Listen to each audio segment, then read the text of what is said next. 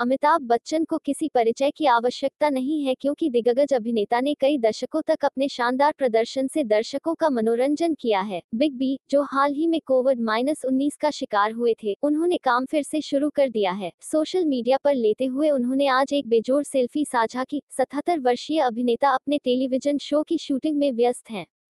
वह अपने प्रशंसकों को सोशल मीडिया पोस्ट के माध्यम से अपने सेट की झलक भी देते रहे हैं। इस बीच इंस्टाग्राम पर बिग बी ने एक सेल्फी साझा की, जिसमें उन्हें काम के लिए बाहर निकलते हुए एक फेस मास्क पहने हुए देखा जा सकता है। उन्होंने पोस्ट को, लेट हम भैया, काम पे पंगोलन मास्क पहने पंद्रह घंटे काम है करना के रूप में कैप्शन दिया। यह अपना काम है।